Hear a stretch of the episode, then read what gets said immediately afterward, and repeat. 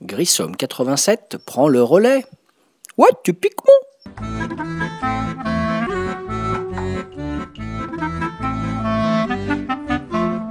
Salut les Ludo, je vais sortir un nouveau podcast. Podcast aujourd'hui 191.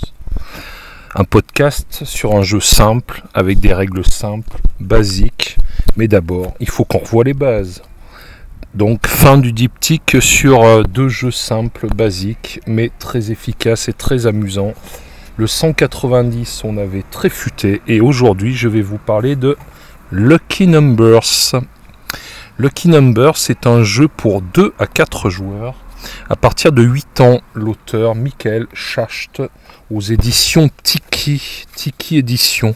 Euh, D'ailleurs, je m'excuse pour très futé, j'avais oublié de citer l'éditeur Schmidt. Voilà, c'est fait un petit euh, agenda, un petit ajout, pardon, à mon erreur de la dernière fois.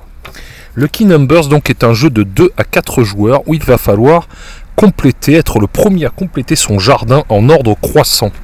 Matériel très simple, 4 séries de 28 trèfles de 4 couleurs, donc jaune, rouge, violet et vert. Et ces 4 séries de 28 trèfles sont numérotées de 1 à 20. Et vous avez également, basique, 4 plateaux individuels avec 16 cases représentant des trèfles. Le principe du jeu, simple, basique, ça va être d'essayer de compléter le premier son jardin avec des trèfles.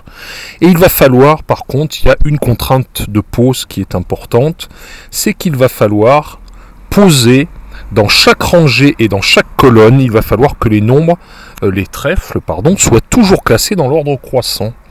Donc si le premier trèfle d'une ligne est un 3, ben vous ne pourrez pas mettre par exemple un 2 juste à côté, puisqu'il faut que ce soit dans l'ordre croissant et ça doit être systématique dans toutes les lignes et dans toutes les colonnes.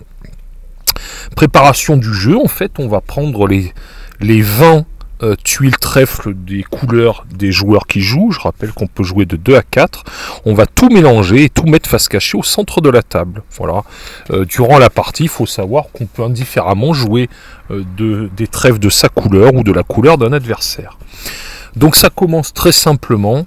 On a son plateau individuel qu'on va mettre avec la coccinelle en bas à droite, c'est un repère. Et on va piocher quatre premiers trèfles qu'on va mettre de haut gauche jusqu'à bas droite sur une diagonale de 4 cases en les rangeant dans l'ordre croissant. Voilà. Donc en fait ce sont des cases qui sont repérées avec un liseré doré. Voilà. Donc on va placer les plus petits nombres en haut à gauche et les nombres élevés en bas à droite. Voilà. Donc ensuite le déroulement de la partie, simple, il n'y a pas plus simple, c'est le cas de le dire on a le choix son tour de jeu entre d'abord piocher un trèfle face cachée. Donc on pioche un trèfle face cachée au centre de la table et on le révèle. Ensuite on va le placer face visible sur son plateau en suivant la règle de pose, qui est je rappelle une case libre de son plateau dans un premier temps, ça peut être ça. Euh, en veillant bien dans chaque rangée de gauche à droite et colonne de haut en bas, à toujours classer dans l'ordre strictement croissant. Chaque trèfle doit donc être classé par rapport à tous les autres trèfles de la même rangée et de la même colonne. Donc ces possibilités posées sur une case libre, ce euh, trèfle que j'ai révélé et que j'ai mis face visible, je le pose sur une case libre.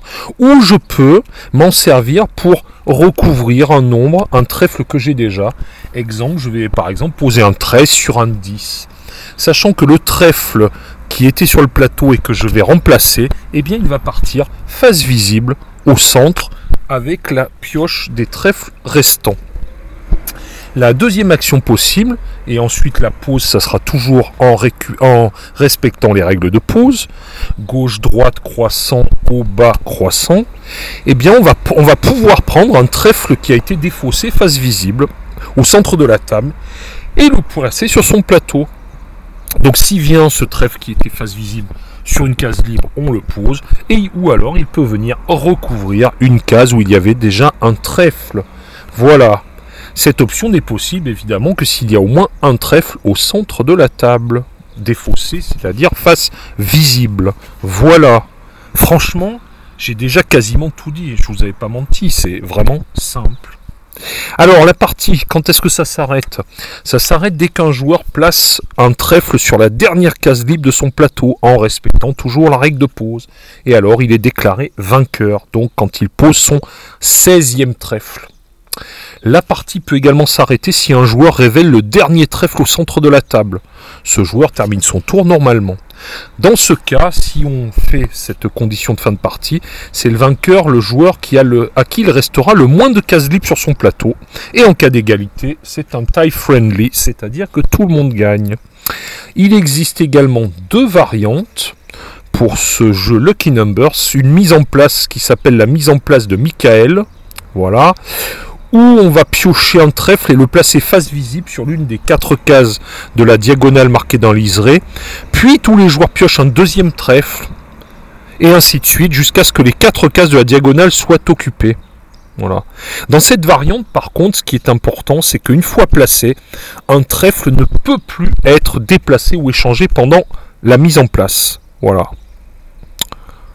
Ensuite, une autre variante qui s'appelle le mode tournoi, où on va jouer autant de parties à la suite qu'il y a de joueurs pour que chacun puisse tenir le rôle de premier joueur. Voilà, et donc il y a des petites spécificités. Je vous ai déjà tout dit, vous voyez, ça dure 5-6 minutes. Donc matériel très minimaliste, mais de très bon goût, des petits trèfles bien mignons, jaune, rouge, violet, vert.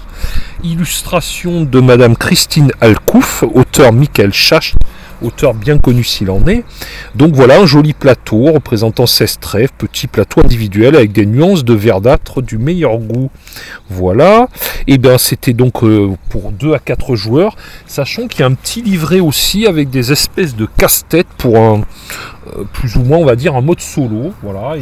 C'est un livret supplémentaire. Donc ça c'est également à regarder si vous êtes intéressé par du solo. Donc c'est pour 2 à 4 joueurs à partir de 8 ans. Euh, comme le premier podcast du ditic simple et basique, très futé, ça dure dans les 30-40 minutes maxi. Autant dire qu'on peut enchaîner les parties et faire des revanches. C'était Grissom alias David pour le podcast 191. Donc c'était une série de deux podcasts sur des jeux simples, basiques, expliqués en 3 minutes et jouables rapidement sans aucune contradiction, erreur de règle. Voilà, des jeux faciles mais très amusants, matériel minimaliste mais très sobre et de bon goût. Voilà, deux jeux que je vous conseille, donc très futé, euh, qui était ce podcast 190, qui a connu une suite vraiment très futée mais qui a l'air pour le coup moins intéressante. Donc attention, euh, réserve peut-être sur la suite. Et donc Lucky Numbers, qui est un jeu récent, mais qui est une réédition d'un jeu qui datait de moins d'une dizaine d'années, 2012. Voilà. Donc c'était les deux podcasts 190-191. Je vous retrouve très bientôt pour un podcast 192 et ce sera un podcast du grenier sur un des jeux que j'adore et que j'ai ressorti du grenier et que j'aurai plaisir à vous expliquer. Donc à bientôt et surtout bon jeu à vous